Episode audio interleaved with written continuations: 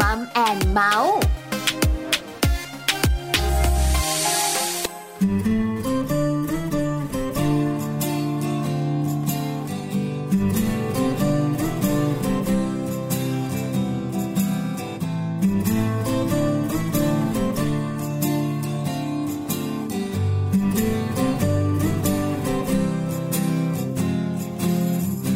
ก่อนแต่ไรไม่เคยอุ่นใจโดดเดียวเดียวดายข้างกายไม่มีใครสักคนฝ่าทางชีวิตทุกภัยผจญฝ่าลมและฝนก็โดยลำพังแต่มาวันนี้คลุกคลีกับเธออยู่เคียงกับเธอแล้วทำให้ใจมีพลังจะเดินต่อไปไม่ยอมหยุดยั้ง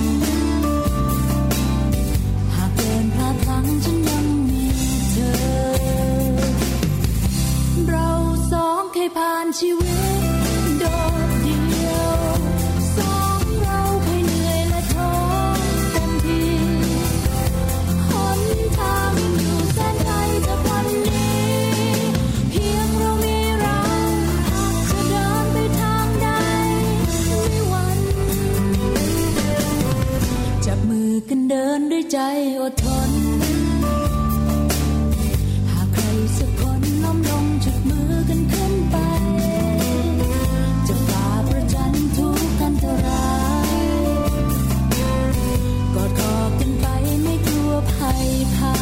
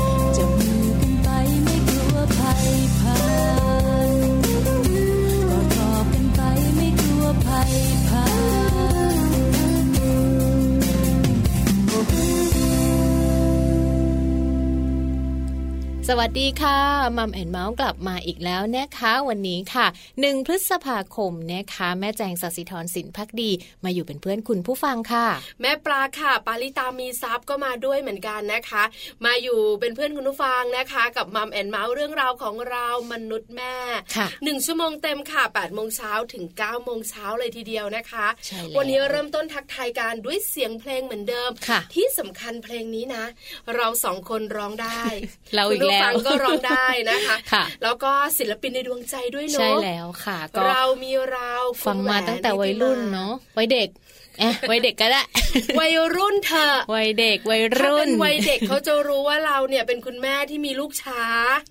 ถ้าเป็นวัยรุ่นเนี่ยก็พอจะกล้อมแกล้มเออนะแจ้งสาววัยรุ่นเถอะวัยรุ่นนะคะวัยรุ่นเป็นเพลงที่มีความหมายดีใช่แล้วใช่ไหมคะแล้วก็รู้สึกว่าไม่โดดเดี่ยวเดียวดายเหมือนคุณแม่ที่ฟังรายการอยู่ไม่โดดเดี่ยวแน่นอนค่ะเพราะมีเราสองคนเป็นเพื่อนเมาส์กันสนุกสนานอยากมีหรือเปล่าก็ไม่รู้นะบังคับและยัดเยียดต้องมีนะคะมีเถอะมีเถอะอย่างน้อยๆอะไรที่กังวลใจ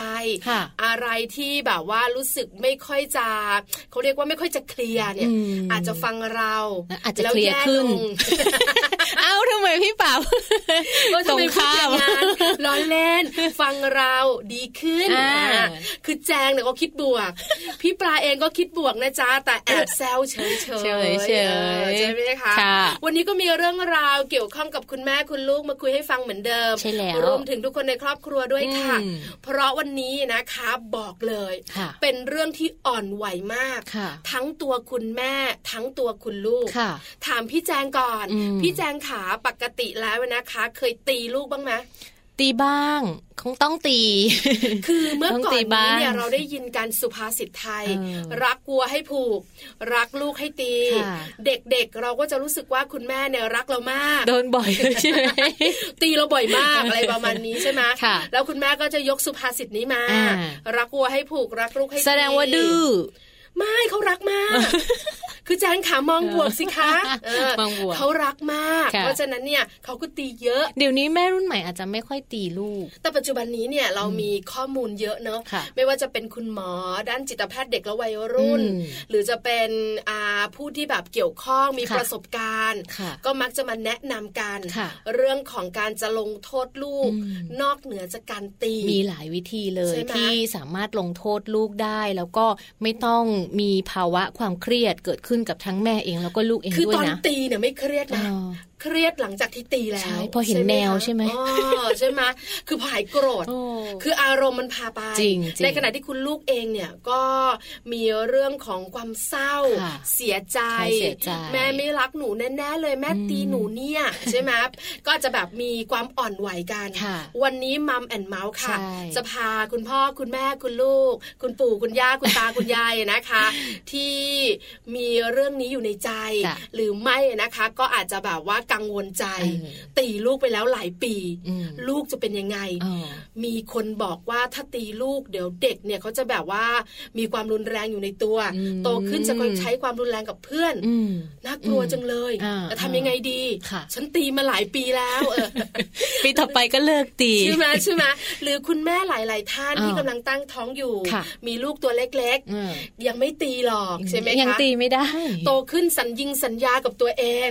ว่าฉันจะไม่ตีลูกอ่าแล้วส่วนใหญ่นะพี่แจงเชื่อไหมคุณผู้ฟังเจอคุณพ่อคุณพ่อไม่ค่อยตีหรอกคุณแม่นี่แหละ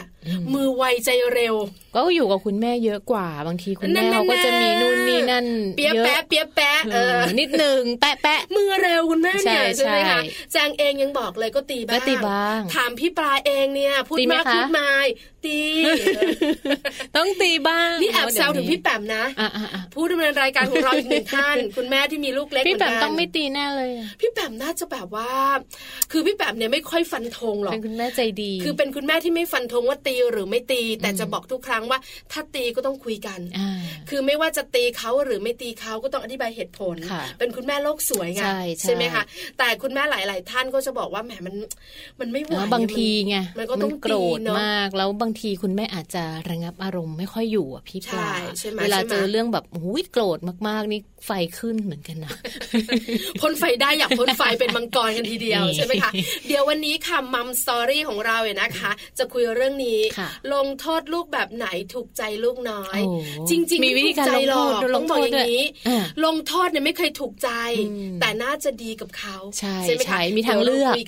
ค่ะนะคะนอกจากนี้ช่วงของมัมสตอรี่ค่ะเรื่องของรองเท้าเนอะหลายๆคนที่เป็นคุณพ่อคุณแม่มือใหม่อาจจะไม่ได้ไม่ได้ให้ความสำคัญอยู่กับเรื่องของรองเท้าคือผู้หญิงกับความสวยเนี่ยมันคู่กันแล้วเวลาเราท้องเนี่ยเราก็แบบว่าต้องดูแลตัวเองเปลี่ยนตัวเองดูแลเรื่องของการเดินเหินคุณแม่หลายท่านก็จะไม่ค่อยใส่รองเท้าส้นสูง เ, เดี๋ยวฟังเรื่องนี้อาจจะเปลี่ยนใจก็ได้นะคะ วันนี้ก็นำเรื่องราวของรองเท้าค่ะเรื่องเล็กๆที่คุณแม่มองข้ามมาในช่วงนี้ด้วยนะคะสำหรับ Mouse Story ค่ะตอนนี้เราพักกันแป๊บนึงดีกว่านะคะไป Happy Tip กันวันนี้เรื่องอะไรพี่แจงการดูแลดวงตาลูกน้อยค่ะHappy Tip เคล็ดลับก้าวสู่พ่อแม่มืออาชีพเป็นได้ง่ายนิดเดียวการดูแล การรักษาดวงตาของลูกน้อยไม่ใช่เรื่องยุ่งยากแต่ต้องสอนเด็กๆว่าไม่ควรขยี้ตาและเมื่อมีสิ่งแปลกปลอมเข้าตาให้ลูกน้อยบอกคุณพ่อคุณแม่ด้วยเพราะเด็กมักไม่กังวลกับความรำคาญของอาการบาดเจ็บเล็กๆน้อยๆซึ่งอาจส่งผลอันตรายได้ค่ะ Happy Tip วันนี้มีวิธีดูแลเบื้องต้นเมื่อฝุ่นเข้าตาลูกน้อยมาฝากกันค่ะหากเป็นเศษผงเล็กๆเข้าตาให้ลูกน้อยหลับตาสักพักน้ำตาก็จะพาเศษผงที่ติดค้างอยู่ไหลออกมาตามกลไกธรรมชาติถ้าไม่หลุดออกให้ล้างตาด้วยน้ำสะอาดโดยเทน้ำให้ไหลผ่านลูกตาและถ้าฝุ่นผงที่ติดอยู่ไม่สามารถหลุดออกมาเองได้โดยการล้างน้ำสะอาดให้นำผ้าก๊อซปิดตาไว้เพื่อป้องกันการขยับของฝุ่นและรีบพาไปหาคุณหมอถ้าหากเป็นสารเคมีเข้าตาต้องรีบล้างด้วยน้ำสะอาดโดยเร็วแล้วให้กระพริบตาในน้ำแล้วลืมตาในน้ำและพาไปหาคุณหมอโดยด่วนค่ะและต้องตรวจสอบด้วยค่ะว่าสารเคมีนั้นคืออะไรเป็นกรดหรือว่าเป็นด่างพบกับ Happy Tip ทิปสำหรับพ่อแม่มือใหม่ให้ก้าวสู่การเป็นพ่อแม่มืออาชีพได้ในครั้งต่อไปนะคะ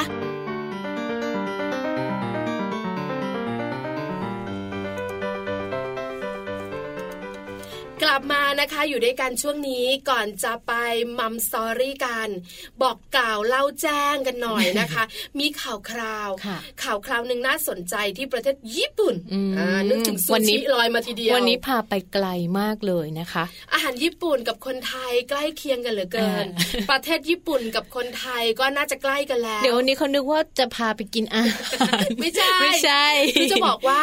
คือญี่ปุ่นกับไทยเนี่ยอยู่ไกลนะต้องนั่งเครื่องบินไม่เคยไปประเทศญี่ปุ่นเลยพี่แจงเคยไปไหมคะไม่เคยไปเหมือนกันแต่มีคนไทยหลายๆท่านแล้วก็เยอะด้วยทั้งคุณพ่อคุณแม่คุณลูกสาวโสดสาวไม่โสดไปเที่ยวญี่ปุ่นกันเยอะใช่ไหมคะแล้วอาหารญี่ปุ่นไม่ต้องถามว่าพี่แจงเคยทานไหมทานบ้างพี่ปลาก็ทานใช่ไหมคะหลายท่านที่ฟังเราอยู่คุณผู้ฟังคุณแม่คุณพ่อคุณปู่คุณย่าคุณตาคุณยายก็ทานแล้วก็อร่อยอร่อยกันทีเดียวนะคะแต่วันนี้เนี่ยเรามาคุยกันในเรื่องของการลงโทษลูกของชาวญี่ปุ่นกันค่ะเป็นเรื่องของกฎหมายเลยนะคือจริงๆแล้วนะคะมีข่าวคราวออกมาค่อนข้างเยอะเรื่องของการลงโทษเด็กญี่ปุ่นคุณพ่อคุณแม่หรือว่าคนในครอบครัวเนี่ยลงโทษเขา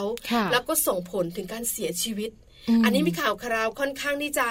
มีมาเยอะก่อนหน้านี้จริงๆเราอาจจะมองว่าประเทศญี่ปุ่นเป็นประเทศที่หนึ่งเขามีลูกน้อยเนาะแต่ละบ้านแต่ละครอบครัวแล้วก็น่าจะเป็นคนที่ใจเย็นนะคะพี่ปลาคุณผู้ฟังคะในในส่วนของสถานการณ์ส่วนใหญ่เนี่ยเราจะไม่ค่อยได้ยินข่าวแบบนี้ออกมาเนาะคือส่วนใหญ่จะบวกวินัยดี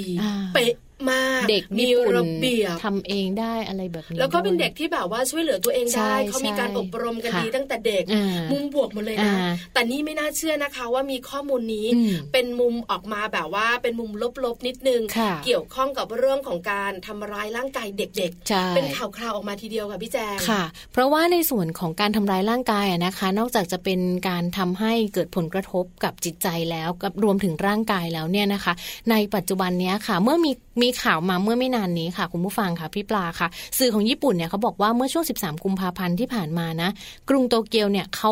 เตรียมที่จะเสนอข้อบังคับห้ามพ่อแม่ผู้ปกครองในเขตโตเกียวของญี่ปุ่นทำโทษลูกทั้งร่างกายแล้วก็วาจาให้สร้างความเจ็บปวดใช่ไหมคะให้แก่เด็กทั้งร่างกายและจิตใจเพราะว่าส่งผลต่อเด็กมากมายทีเดียวเลยนะคะมีรายงานนี้ออกมาค่อนข้างจะตื่นตัวกันทีเดียวเขาบอกเพิ่งเพิ่งจะผ่านมาเมื่อช่วงเดือนกุมภาที่ผ่านมานี่เองใช่ค่ะไม่นานนี้นะคะแล้วก็คาดว่าจะมีผลบังคับใช้นะคะในช่วงของเดือนนี้แหละเดือนเมษาที่ผ่านมานี่เองนะคะแล้วก็จะกำหนดให้ผู้ปกครองเนี่ยที่มีการลงโทษเด็กในเรื่องของทางร่างกายนะคะหรือว่าการกระทำใดๆที่เจ็บปวดทั้งทางร่างกายแล้วก็จิตใจของเด็กเนี่ยให้เสนอเข้ารับการตรวจเช็คร่างกายเลยนะโอ้คือพาลูกไปโรงพยาบาลใช่ค่ะเพื่อจะอาจจะมีเรื่องของการไปดูว่าเจ็บขนาดไหนสภาพจิตใจเป็นยังไงอะไรแบบนี้แล้วอาจจะส่งผลมาที่คุณพ่อคุณแม่ที่ทำร้ายเด็กๆด้วยค่ะนะคะซึ่งมาตรการดังกล่าวนี้นะคะก็ถือว่าเป็นเรียกว่าเป็นความพยายามของรัฐบาลกรุงโตเกียวเลยที่จะสร้างบรรยากาศเรื่องของเอ่อความร่วมมือในเรื่องราวของการไม่ทำร้ายเด็กนะคะก็ถือว่าเป็นอีกหนึ่งเรื่องราวแหละที่เราอาจจะไม่ค่อยได้เห็นข้อมูลในด้านของครอบครัวของชาวญี่ปุ่นตรงนี้ เนาะแล้วก็ในส่วนนี้นะคะเขาบอกว่าแม่ตีลูกหรือว่าทำร้ายร่างกายทั้งทางกายและวาจาเนี่ยเขาบอกว่าอาจจะมีความผิดในญี่ปุ่นซึ่ง Japan Today ค่ะเขาบอกว่าทั้งหมดสี่สิบเจ็ดจังหวัดของญี่ปุ่นเนี่ยมีเพียงเก้าจังหวัดเท่านั้นนะที่มีมาตรการป้องกันการล่วงละเมิดการทำร้ายเด็กค่ะใช่แล้วค่ะ ม, มีกรณีนึงเนี่ยนะคะมีเด็กหญิงวัยห้าขวบเสียชีวิตด้วยเมื่อประมาณปีที่แล้วค่ะซึ่งมีข้อมูลออกมาบอกว่าเด็กคนนี้เนี่ยวัยห้าขวบมีน้ำหนักเพียงสิบสองกิโลกรัมน้อยจังเนาะใช่ไหมคะแล้วก็ส่งผลถึงอะไรล่ะคุณพ่อคุณแม่สิคุณพ่อคุณแม่ต้องทำร้ายร่างกายหรือเปล่าผลชันสูตรออกมานะคะเด็กรายนี้เนี่ยเจ้าหน้าที่บอกว่าเสียชีวิตจากการที่เลือดเป็นพิษแล้วก็ขาดสารอาหารด้วยนะคะแล้วก็อาจจะเป็นเรื่องของการที่เด็กคนนี้เนี่ยเขาอยู่กับพ่อเลี้ยงแล้วก็แม่เนี่ยก็เป็นแม่แท้ๆแล้วพ่อเลี้ยงเนี่ยก็เหมือนบังคับเขาอะให้เขาทานแบบซุปถ้วยเดียวไม่ให้เขาอ้วนพูดถึงเด็กห้าขวบแล้วน้ำหนักสิบสองกิโลกรัมนี่ถือว่าน้อยมากใช่ไหมคะแล้วก็เห็นข้อมูลบอกเพิ่มเติมบอกว่าเด็กคนนี้เนี่ยก็เขียนเหมือนเขียนจดหมายบอกว่าหนูจะทำให้ดีกว่านี้พรุ่งนี้หนูจะไม่ดื้อพรุ่งนี้หนูจะไม่ซนหนูจะตั้งใจทำสุดท้ายเนี่ยก็มีเรื่องของการเสียชีวิตเกิดขึ้นนะคะนี่ก็เป็นหนึ่งกรณีนะคะที่ที่แบบค่อนข้างที่จะเป็นเรื่องที่หยิบยกมาเป็นกรณีศึกษาแล้วก็เป็นตัวอย่างว่าทำไมกรุงโตเกียวถึงอยากจะออกกฎหมายบังคับเรื่องของการทำร้ายร่างกายลูกๆจากผู้ปกครองนะคะบางทีเราอาจจะกังวลว่าคนอื่นจะมาทำร้ายร่างกายลูกเราแต่ว่าบางทีพ่อด้วยแม่ด้วยเนี่ยก็ทำร้ายโดยไม่รู้ตัวเนาะอาจจะเป็นการทำร้ายด้วยการพูดการดุด่าการว่ากล่าวอะไรอย่างเงี้ยทำให้น้อยใจทำให้เสียใจนี่ก็มีโอกาสทั้งจิตใจและร่างกาย no, ใช่ไหมคะแล้วส่วนใหญ่นะคะพี่แจงคุณผู้ฟังคะเวลาเราจะมีโอกาสทำร้ายร่างกายลูกๆเนี่ยก็คือช่วงที่เขาดื้อช่วงที่เราโมโหอาจจะแบบว่าเด็กคนนี้เนี่ยไม่ได้ดั่งใจเราเลยแล้วก็อารมณ์ขึ้นพออารมณ์ขึ้นมันก็ปี๊ดปี๊ดเลยแล้วคุณแม่หลายท่านก็ลงไม้ลงมือคุณพ่อหลายท่านก็มีบ้างใช่ไหมคะถ้าไม่ลงไม้ลงมือนะคะเด็กอาจจะโตแล้ววิ่งหนีได้ก็มีการใช้คำพูดในการทำร้ายจิตใจเขาเดี๋ยวช่วงหน้ากลับมามัมสตอรี่ของเราจะบอกกันดีกว่าว่าคุณพ่อคุณแม่ขาถ้าเป็นลูกๆที่ทำผิดแล้วเราอยากจะลงโทษเขาไม่ตีได้ไหมไม่ตีได้ไหมหรือถ้าคุณพ่อคุณแม่จะตีตีแล้วเป็นยังไงตียังไงตียังไงดีตียังไงไม่ให้ลูกเจ็บใช่ไหมตียังไงไม่ให้เขารู้สึกว่าเราทำร้ายเขาเดี๋ยวช่วงหน้ากลับมาคุยกันแน่นอนค่ะ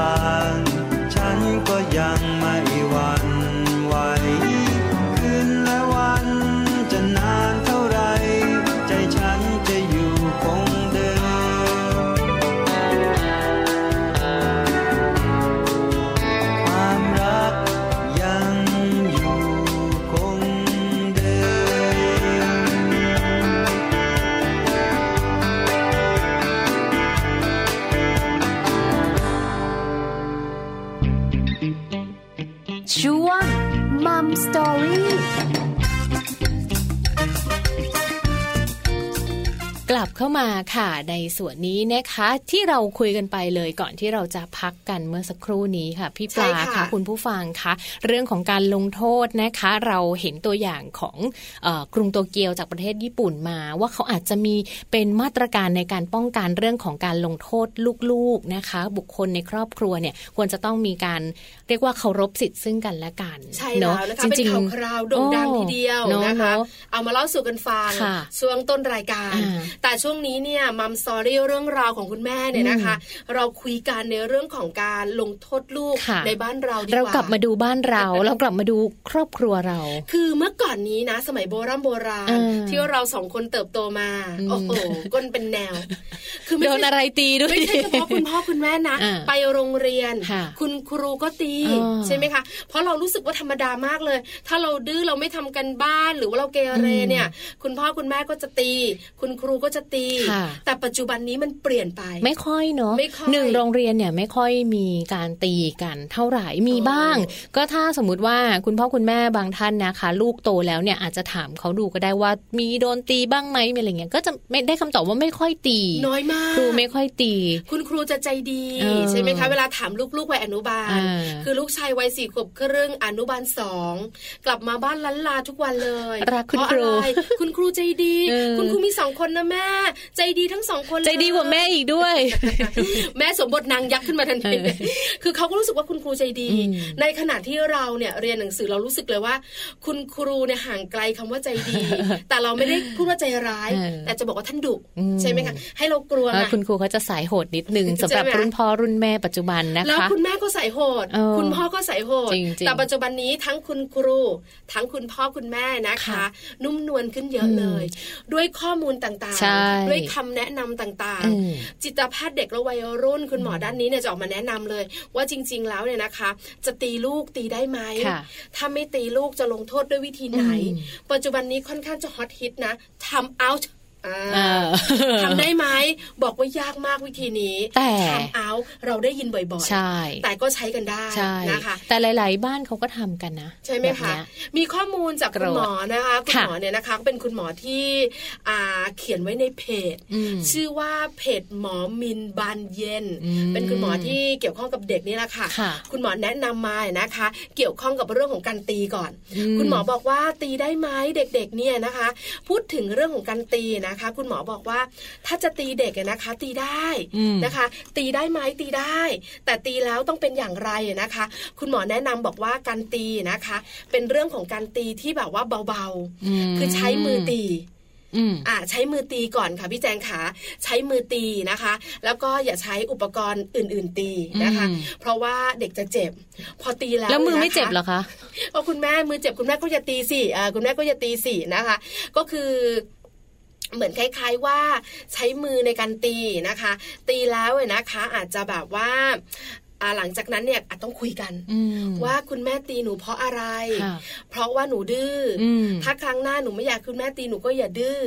ใช่ไหมถ้าครั้งหน้าหนูเป็นแบบนี้อีกคุณแม่ก็จะตีอีกแล้วคุณแม่ต้องตีกี่ครั้งอันนี้เนี่ยเขาเรียกว่าคุยกันใช่ไหมคะว่าเราจะตีลูกนะตีได้ไหมใช้มือตีเบาๆแล้วก็คุยกับเขาว่าเขาทำอะไรผิดบอกเหตุและผลนะคะถ้าถามว่าเนี่ยถ้าตีได้ตีแบบนี้จะดีที่สุด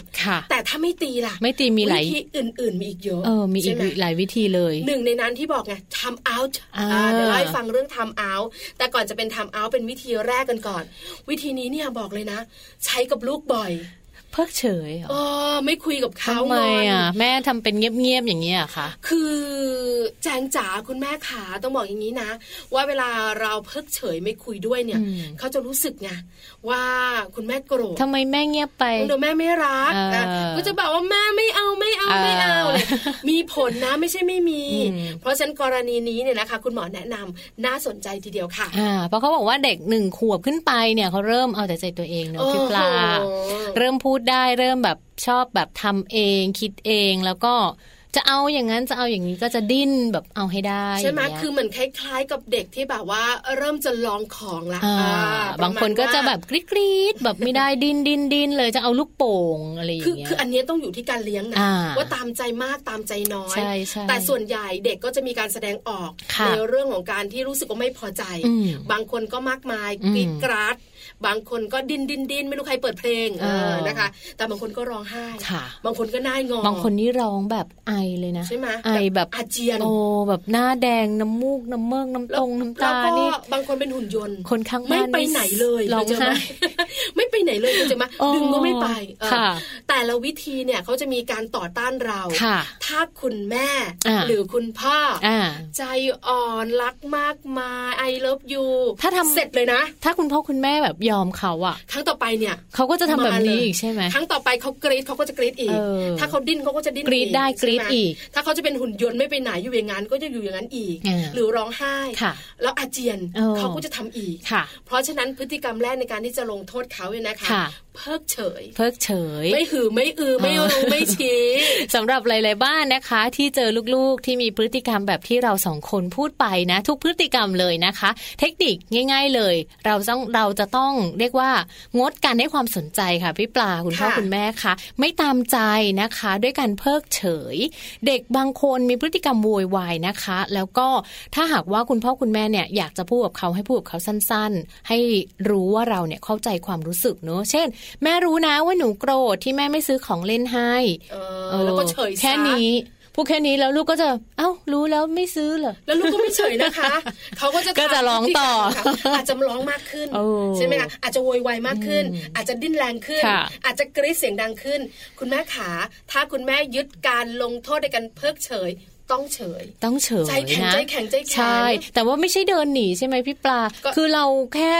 ไม่สนใจเขาคืออยู่ใกล้ๆเขานั่นแหละแต่ทำเป็นไม่มองเขาไม่เห็นเขาคือถ้าอยู่ห้างสรรพสินค้าเนี่ยใกล้ๆเธอค่ะอย่าเดินหนีนะเพราะว่าเจอเจอเจอนะแบบอยู่ที่ห้างสรรพสินค้าอย่างนี้แหละเขาก็ดิ้นดิ้นดิ้นดิ้นเราแบบ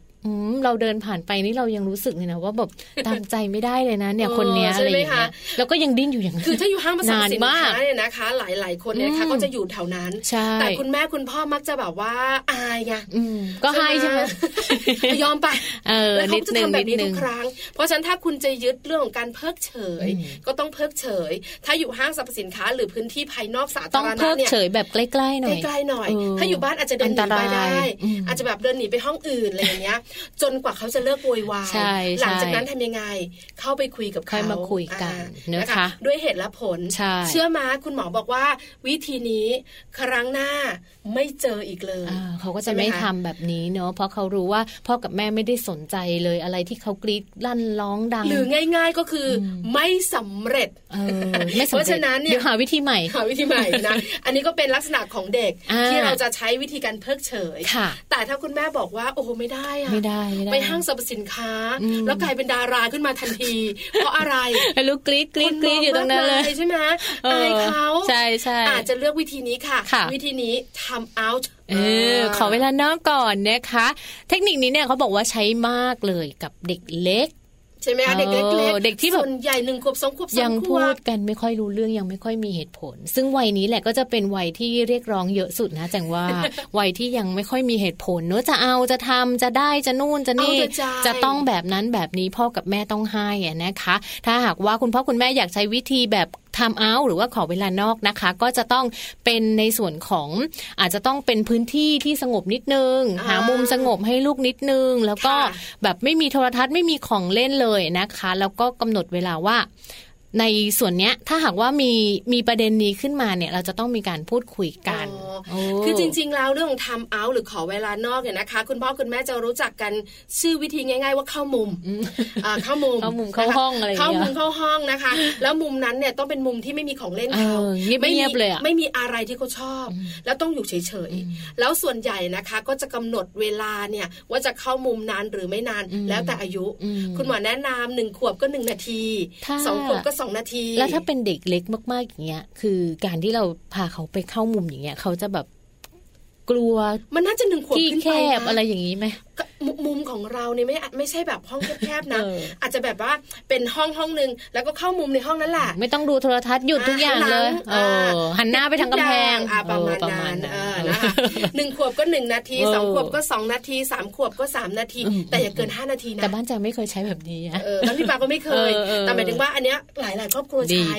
แล้วถามว่าได้ผลไหมเท่าที่คุยกับคนใกล้ๆตัวนะคะที่เขามีลูกเหมือนกันเนี่ยเขาบอกว่าเด็กจะไม่ชอบ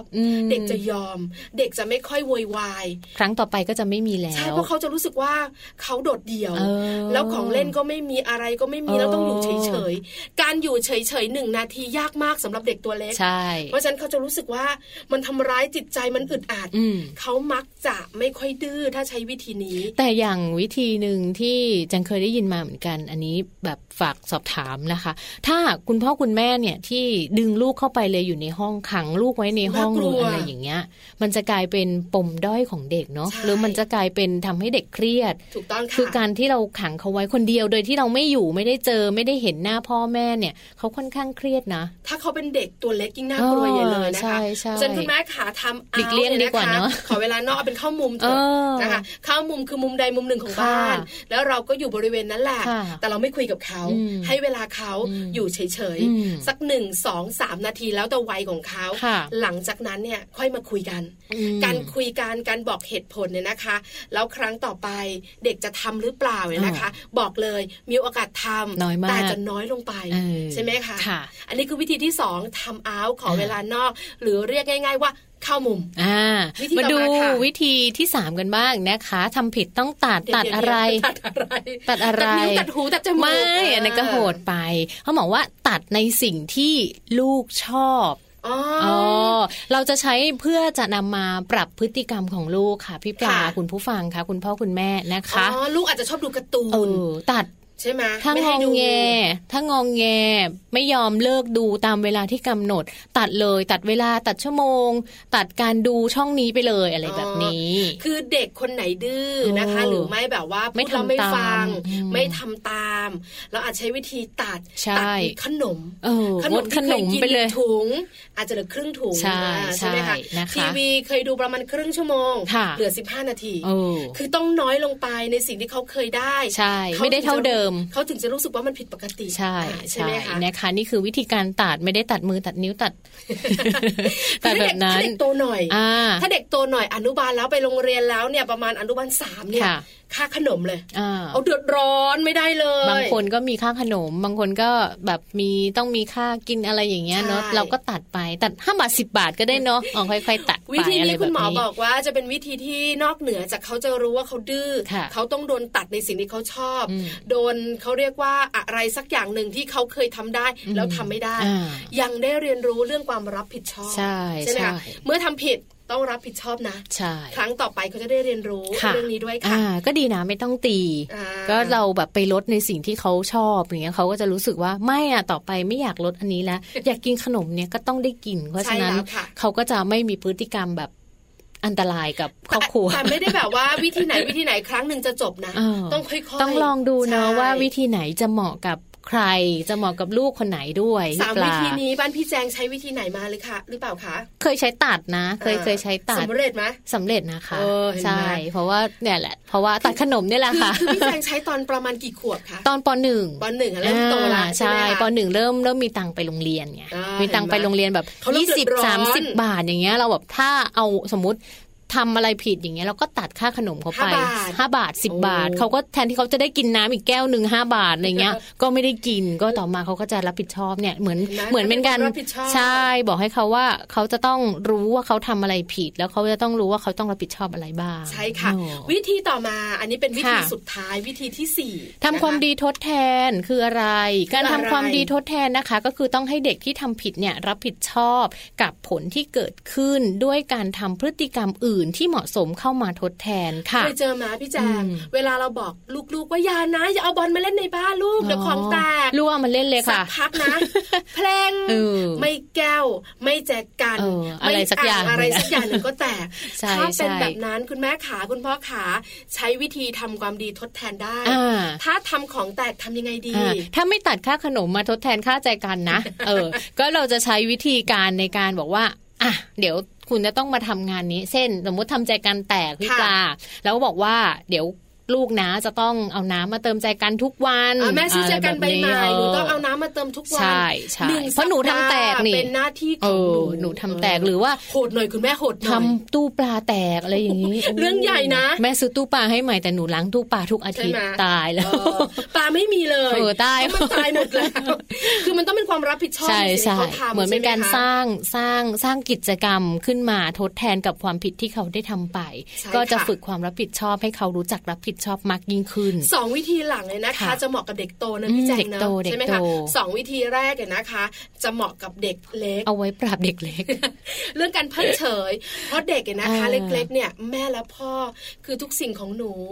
ถ้าเรารู้สึกว่าเพิกเฉยแล้วแบบว่าเฉยๆไม่ค่อยหืออือกับเขาเนี่ยเขาไม่แม่ไม่รักแน่เลยเขาก็จะเดือดร้อนใช่ไหมคะหรือไม่เรื่องทำเอาการเข้ามุมก็เป็นเรื่องหนึ่งเหมือนกันที่รู้สึกว่าเขาโดดเดี่ยวพ่อแม่ลงโทษเขาพ่อแม่ไม่รักเขาแน่เลยอะไรอย่างเงี้ยอันนี้เป็นเด็กเล็กแต่เรื่องการทำความดีทดแทนการตัด อันนี้ต้องเด็กโตหน่อยอนุบาลสามป.หนึ่งป.สองประมาณนี้นะคะเพราะว่าจะฝึกเรื่องความรับผิดชอบใช่ค่ะแต่ว่าทั้งนี้ทั้งนั้นนะคะก็อยู่ที่พฤติกรรมของคุณพ่อกับคุณแม่ด้วยนะคะว่าพฤติกรรมของคุณพ่อคุณแม่เนี่ยคุยกับเขามากน้อยขนาดไหนเรามีตัวอย่างให้เขาเห็นไหมนะคะไม่ใช่แบบอย่างถ้าสมมติคุณพ่อกับคุณแม่อยู่ด้วยกันนะคะพี่ปลาแล้วก็คุณแม่ทำผิดคุณพ่อตะโกนด่าคุณแม่อย่างเงี้ยก็ไม่ได้นะคุณพ่อทำผิดไม่พอใจคุณแม่ก็ตะโกนว่าคุณพ่อให้ลูกได้ยินอย่างเงี้ยมันเป็นการจำด้วยที่ลูกฟังมาอย่างเงี้ยค่ะพี่ปลามันก็จะกลายเป็นพฤติกรรมซึมซับนะคะเพราะฉะนั้นคนต้นแบบอีกแล้วเนอะคำนี้บ่อยๆแล้วก็พูดพวกเรานี่แหละคนต้นแบบของลูกคนต้นแบบอย่างคุณพ่อคุณแม่ที่สำคัญมากใช่ไหมคะนอกเหนือจากเรื่องของพฤติกรรมของเราที่จะเป็นแบบอย่างที่ดีแล้วจิตใจค่ะคุณพ่อค่ะคุณแม่ค่ะเข้มแข็งด้วยเพราะว่าหลายๆคนสงสารลูกคือเราเนี่ยรักลูกนะเพราะฉะนั้นเนี่ยเราก็จะสงสารเวลาเราจะให้เข้ามุมเนี่ยเขาโยเยเขาร้องไห้ปานจะขาดใจ เราก็ยอมละ มันก็ไม่สำเร็จละครั้งต่อไปมันก็จะวนมาพฤติกรรมนี้ต้องค่อยๆทำเนาะทำครั้งแรกอาจจะ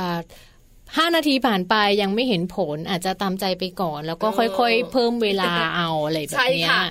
เรื่องของการตีนะคะบอกกันไปแล้วเนอะว่าตีได้ไหมตีได้ตีได้แต่ตีเราต้องคุยแล้วการตีนะคะใช้มือตีเพราะว่ามันจะเบากว่าจันใช้ไม้หรืออุปกรณ์อื่นๆบางคนอารมณ์ขึ้นแม้แต่ไม้แขวนเสื้อก็หยิบมาตีลูกไม่ดีเลยนะคะคุณหมอนั้นคุณหมอแนะนำบอกว่าตีได้ไหมตีได้มือนะแล้วก็คุยกับเขาทุกครั้งแล้วก็บอกเขาว่าจะตีสามครั้งในการผิดครั้งนี้คือเป็นการคุยสังเกตนะคะไม่ว่าจะเป็นการลงโทษด้วยวิธีไหนแม้กระทั่งการตีก็เถอะก็ต้องคุยใช่ไหมคะเพราะลูกของเราเนี่ยนะคะต้องการคำอธิบายแล้วก็ต้องการเหตุและผลเพราะฉะนั้นคุยกับเขาทุกครั้งเมื่อเราลงโทษแล้วแต่คุณพ่อคุณแม่จะเลือกวิธีไหนค่ะนะคะบางบ้านก็ตีบางบ้านก็ทำวิธีอื่นๆมากมายเลยเยอะแยะเลยแต่อันนี้เป็นวิธีสี่วิธีที่คุณหมอแนะนำนะคะส่วนการตีคุณหมอก็จะนำด้วยเหมือนกัน คุณพ่อคุณแม่ลองใช้ดูนะคะลองนำไปใช้กับลูกๆที่บ้านดูนะคะเผื่อว่าจะมีวิธีที่แบบว่าโป๊ะเช๊ะมากเลยเหมาะกับเรานะคะค่ะนะคะช่วงนี้ค่ะเดี๋ยวเราพักกันก่อนเนอะพี่ปลาเนอะแล้วเดี๋ยวช่วงหน้าค่ะช่วง Mouse Story นะคะเรื่องเกี่ยวกับรองเท้าค่ะเรื่องที่ไม่เล็กเลยนะแต่จริงๆคุณแม่หลายๆคนเนี่ยมองข้ามเรื่องของรองเท้าไปเดี๋ยวช่วงหน้ากลับมาคุยกันค่ะ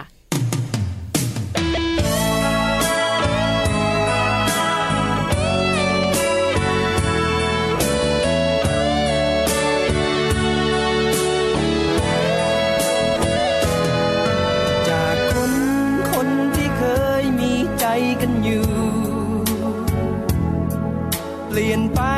เป็นไม่มีเยื่อใยต่อกันอยากลืมลืมทุกสิ่งลบล้างเรื่องวันวานหากเราไม่เห็นกันคงลืมกันได้หนักใจตรงที่ความจำเป็นบางอย่างกดดันทำให้เราเจอกันต่อไป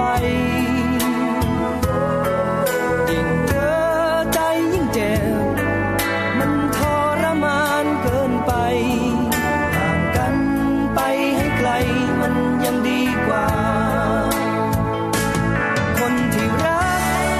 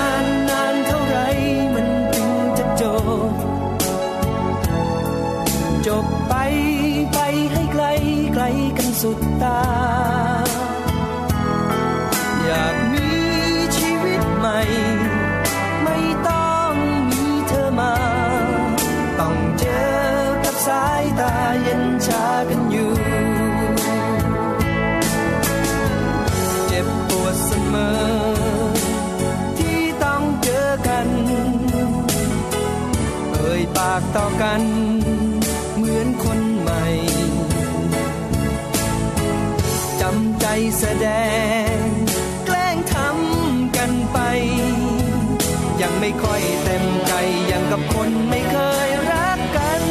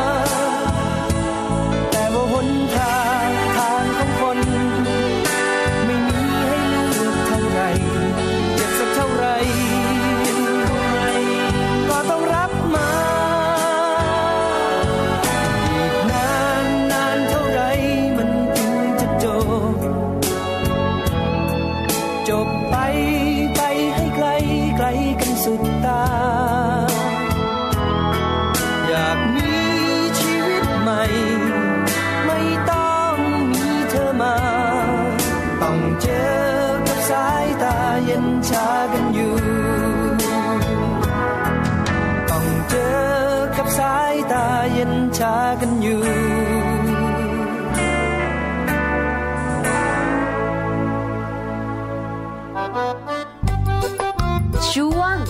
Mouse Story ค่ะกลับเข้ามานะคะ Mouse Story ค่ะมาแล้วนะคะในส่วนของเรื่องราวที่เกี่ยวข้องกับคุณแม่ตั้งครรภ์คุณแม่ตั้งครรภ์บางคนเนี่ยเมื่อก่อนก่อนที่ยังไม่ตั้งครรภ์ชอบใส่รองเท้าส้นสูง สามถึงสี่ นิ้วสวยงามสูงมากสูงระหง อ่านะคะแต่พอคุณแม่ตั้งครรภ์แล้วเนี่ยคุณแม่ตั้งท้องเรียบร้อยแล้วเนี่ยก็จะมีการใส่รองเท้าส้นเตี้ยแต่ในขณะที่เราตั้งครรภ์มาได้สักระยะหนึ่งเรื่องของท้องเนี่ยนะคะก็จะแบบว่านูนขึ้นมาก็จะส่งผลในเรื่องของการปวดหลังปวดขามันจะเยอะขึ้นด้วยเนาะคุณหมอมีคำแนะนำเนี่ยนะคะหรือว่าผู้เชี่ยวชาญมีคำแนะนำเรื่องของการเลือกรองเท้าในขณะที่คุณแม่ตั้งท้องด้วยถ้าพร้อมแล้วไปกันเลยค่ะกับช่วงของ Mouse Story ค่ะช่วง Mouse Story รองเท้าเรื่องเล็กๆที่คุณแม่ตั้งครรภ์มองข้ามคุณแม่หลายคนมักบ่นให้ฟังบ่อยๆนะคะว่าปวดไหล่ปวดหลังเมื่ออายุครรภ์มากขึ้นโดยเฉพาะอย่างยิ่งเมื่อเริ่มเข้าไตรมาสที่สามของการตั้งครรภ์หลายคนพยายามหาทางแก้ปัญหาที่หลากหลายนะคะทั้งการนวดคลายเส้นประคบร้อนนวดยาคลายกล้ามเนื้อหรือแม้แต่รับประทานยาแก้ปวดซึ่งจริงๆแล้วอาการเหล่านี้สามารถทุเลาลงได้เพียงแค่คุณแม่เปลี่ยนรองเท้าค่ะรองเท้าที่เหมาะสมกับคุณแม่ตั้งครรภ์นะคะหรือว่าเริ่มท้องโตขึ้นก็คือรองเท้าที่มีส้นหนาไม่ใช่รองเท้าพื้นราบอย่างที่คุณแม่ส่วนใหญ่เข้าใจผิดนะคะแล้วรองเท้าเกี่ยวอะไรกับการปวดไหล่หรือว่าการปวดหลังด้วยล่ะท้องที่โยหรือว่ายื่นมามากขึ้นตามอายุครรภ์ก็จะส่งผลให้คุณแม่นั้นต้องอยู่ในท่าแอ่นหลังและห่อไหล่ไปด้านหน้าเพื่อทำให้สามารถทรงตัวอยู่ได้ขณะที่ผลรวมของแรงโน้มถ่วงแทนที่จะลงไปที่ขาเหมือนคนทั่วไปกลับเปลี่ยนทิศทางเทลงไปที่หลังส่วนล่างทำให้เกิดอาการปวดหลังมากยิ่งขึ้นด้วยเหตุนี้ค่ะการใส่รองเท้าส้นหนาประมาณ หนึ่งถึงหนึ่ง นิ้วครึ่งนะคะก็จะช่วยดัดหลังของคุณแม่ให้อยู่ในแนวตรงใกล้เคียงกับคนทั่วไปมากยิ่งขึ้นการห่อไหล่หรือว่าแอ่นหลังลงก็จะลดลงนะคะแล้วก็แรงโน้มถ่วงเนี่ยจะมีทิศทางไปที่ขาเหมือนกับปกติจึงทำให้การปวดไหล่แล้วก็การปวดหลังนั้นลดลงตามไปด้วยรู้อย่างนี้แล้วนะคะเราอะไรกันอยู่ล่ะคะคุณแม่คะรีบๆพาชวนคุณพ่อนะคะไปช้อปปิ้งรองเท้าใหม่กันเลยดีกว่าค่ะช่วง Mom Story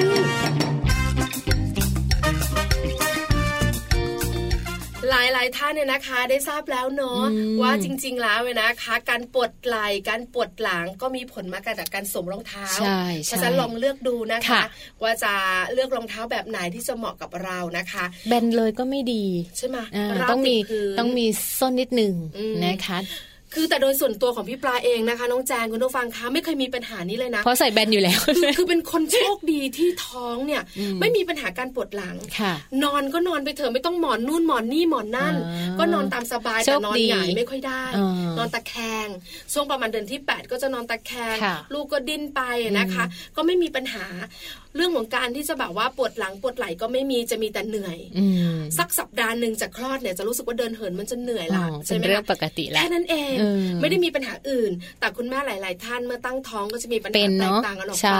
น้องแจงเป็นมั้ยจังไม่เป็นเหมือนกันไม่ไม่ค่อยเป็นเหมือนกันไม่แพ้ไม่ปวดหลังไม่ปวดท้องและที่สำคัญเนี่ยไม่มีปัญหาเรื่องรองเท้าเลยเพราะเราไม่เคยใส่ส้นสูงนะคะเราแทบจะไม่ค่อยเปลี่ยนอะไรเลยก็ส่วนใหญ่ก็จะเป็นผ้าใบซะเยอะใช่แล้วล่ะค่ะคุณแม่นะคะที่มีปัญหาเรื่องของการที่จะมีลูกเล็กๆเนี่ยนะคะหรือปัญหาเรื่องของคุณแม่กำลังแบบมือใหม่ตั้งครรภ์หรือจะเป็นคุณแม่ที่แบบว่ามีปัญหาในการเลี้ยงลูกต้องฟังมัมแอนด์เมาส์ค่ะเพราะเรื่องราวของเรามนุษย์แม่มีให้ฟังกันนะคะวันจันทร์ถึงวันศุกร์แปดโมงเช้าถึงเก้าโมงเช้าเลยทีเดียวแต่ละวันก็แตกต่างกันออกไปเดี๋ยวพรุ่งนี้คุณแม่ขาคุณพ่อขาติดตามการสัมพันธภาพของคนในครอบครัวโดยเฉพาะสามีและภรรยามาอีกแล้วนะคะเรื่องนี้คุณพ่อคุณแม่หลายๆคนนี่แบบพรุ่งนี้ต้องกดล็อกพิธีไว้เลยไว้หน้าปัดนี้นะคะไว้ฟังกันพรุ่งนี้เรื่องสัมพันธภาพเป็นเรื่องราวเกี่ยวข้องกับอะไรคุณผู้ฟังติดตามกันแล้วเดี๋ยว แปดโมงเช้า นเราเจอกันกับน้องแจงแล้วก็พี่ปานะคะกับมัมแอนด์เมาส์วันนี้ไปแล้วเนาะวันนี้หมดเวลาแล้วนะคะทั้งแจงแล้วก็พี่ปลาค่ะต้องลาคุณผู้ฟังไปด้วยเวลาเพียงเท่านี้เจอกันใหม่วันพรุ่งนี้นะคะสวัสดีค่ะสวัสดีค่ะมัมแอนด์เมาส์เรื่องราวของเรามนุษย์แม่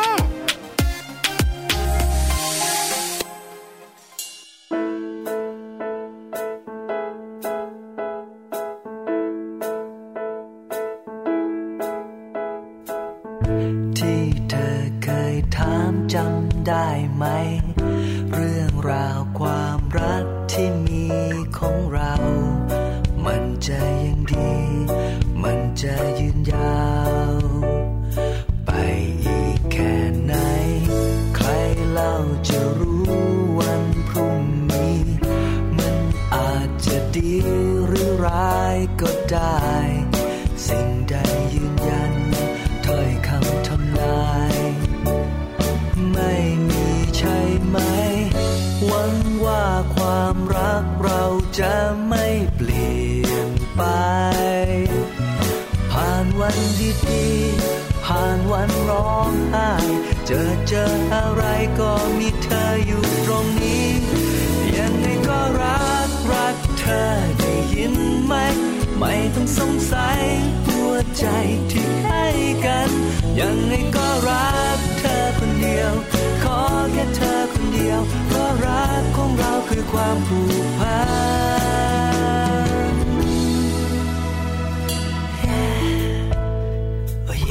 จะ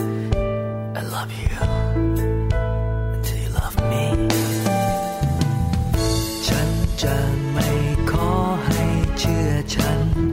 แค่เธอรับรู้แล้วไปด้วยกันจับมือฉันไว้อย่างในวันวานขอเธอแค่นั้นหวังว่าความรักเราจะไม่เปลี่ยนไปผ่านวันดีๆผ่านวันร้องไห้เจอเจออะไรก็มีเธออยู่ตรงนี้ยังไงก็รักรักเธอได้ยินไหมไม่ต้องสงสัยหัวใจที่ให้กันยังไงก็รักเธอคนเดียวขอแค่เธอคนเดียวเพราะรักของเราคือความผูกพัน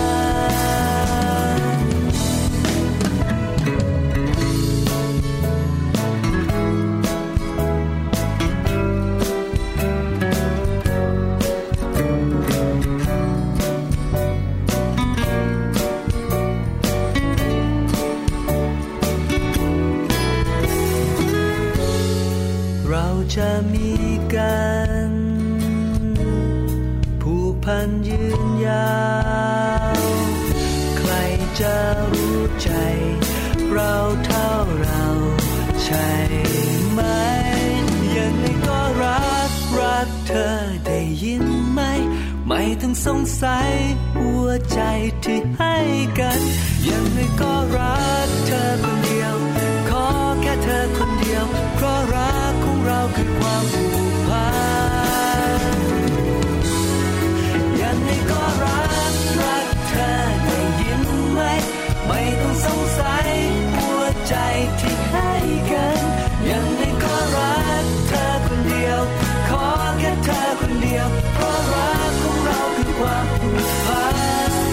ยังไงก็รัก